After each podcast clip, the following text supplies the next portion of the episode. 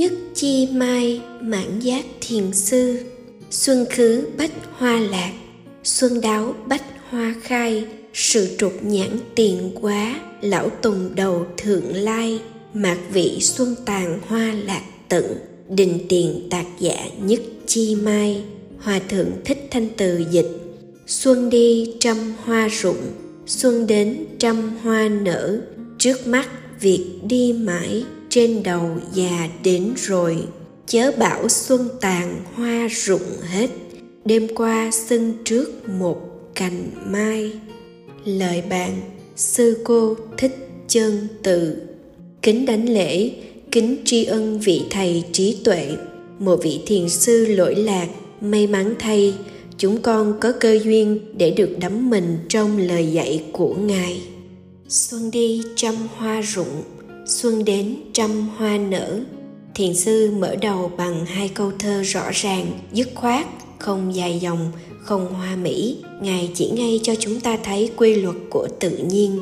Quy luật của thế gian là thế đó. Cứ xuân đến thì hoa nở, xuân đi thì hoa tàn. Một quy luật quen thuộc, đến nỗi chúng ta thường lãng quên. Quy luật của đời người là sinh, lão, bệnh, tử có sinh ắt có tử.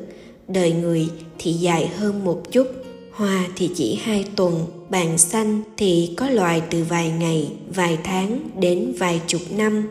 Đời người cũng vậy, từ vài ngày, vài tháng đến vài chục năm, có khi đến trăm năm. Thế thì có khác gì nhau đâu, cho dù hoa hay người thì cũng giống nhau.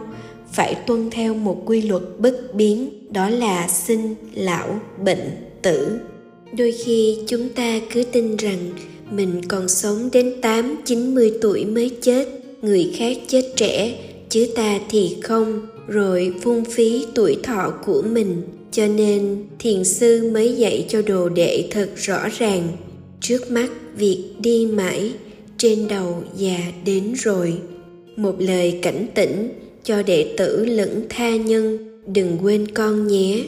Con có thể chết bất cứ lúc nào và tuổi thọ của con chẳng dài lắm đâu. Thoát cái tóc đã bạc đầu rồi đấy, sắp chết rồi. Hãy thức tỉnh, đừng ngủ quên.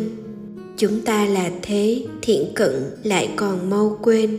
Tâm lý con người chỉ thấy cái gì trước mắt, cái hiện tại diễn ra, nên cảm xúc sanh khởi tức thì nhìn mai nở, lòng rộn ràng niềm vui, cảm xúc dâng trào khi thấy mùa xuân về.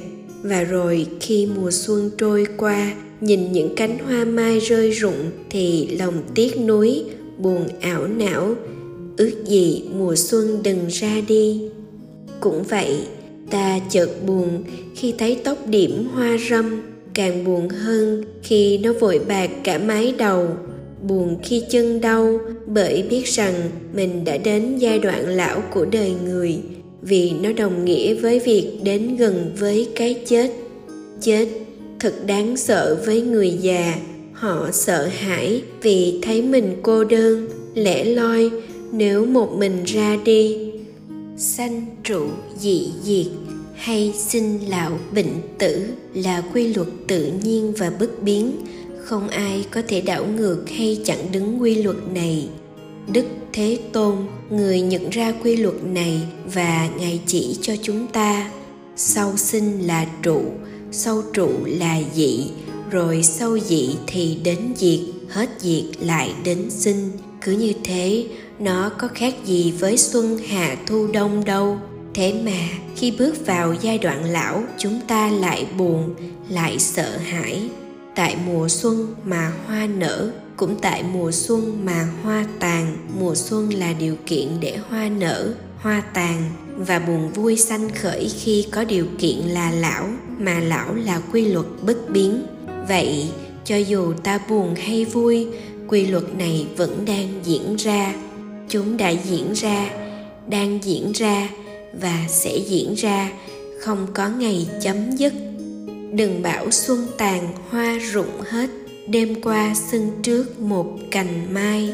Thiền sư nói rằng, này các con, đừng lo lắng là hết hoa, cây mai vẫn còn đó, nó đã ở đó từ lâu rồi.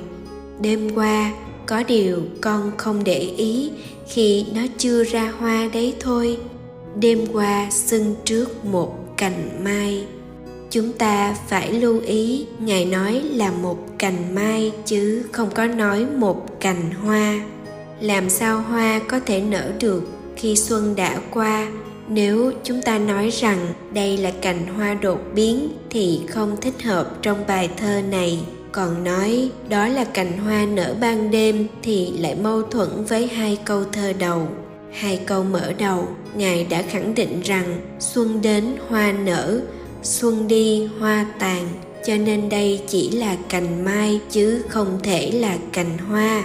Thêm một ý nữa là hoa mai hay bất cứ hoa nào, kể cả lá cây, thì đêm nó thường ngủ, để khi ánh bình minh lên, sẽ khoe mình dưới nắng mai rực rỡ.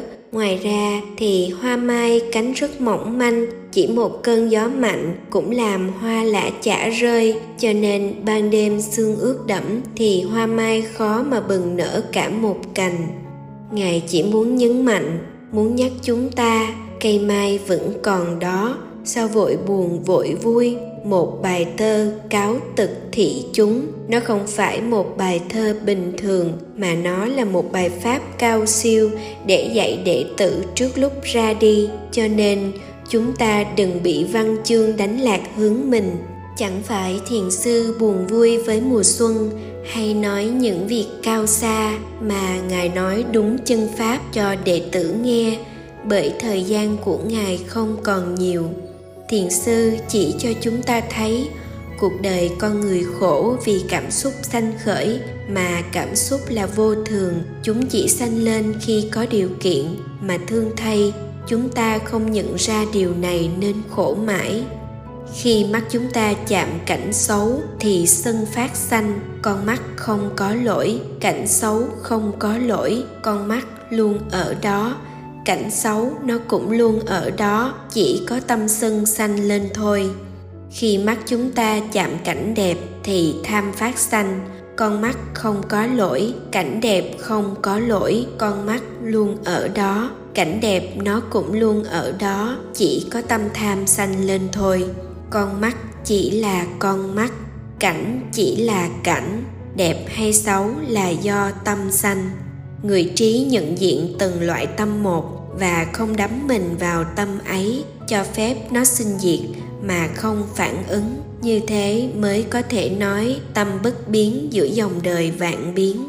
Ai nhận ra và hành được thì hiểu được câu duy tuệ thị nghiệp trong kinh bát đại nhân giác. Bài thơ cuối đời của một vị thầy cao quý thật rõ ràng và chính xác. Suốt một đời tu, ngài đã ngộ đạo, đã thấy rõ, đã liễu tri cái vô thường một cách tuyệt hảo. Ngài có dạy đệ tử đi về cõi nào đâu, thiền sư chỉ mong đệ tử nhận ra được sự thật mà thôi.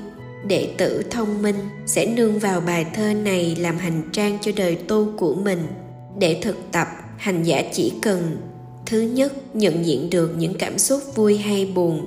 Thứ hai, nhận diện nguyên nhân làm sanh vui buồn ấy. Thứ ba là buông xuống, học từ câu, trên đầu già đến rồi. Buông tâm tham muốn, sân si, buông giận hờn, trách móc, buông dèm pha thị phi, buông cả việc muốn thành phật.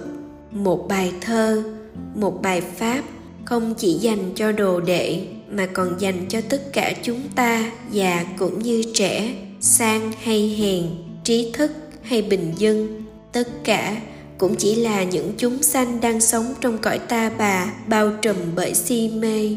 Một lần nữa, chúng con xin đảnh lễ và tri ân lời dạy của ngài. Chân từ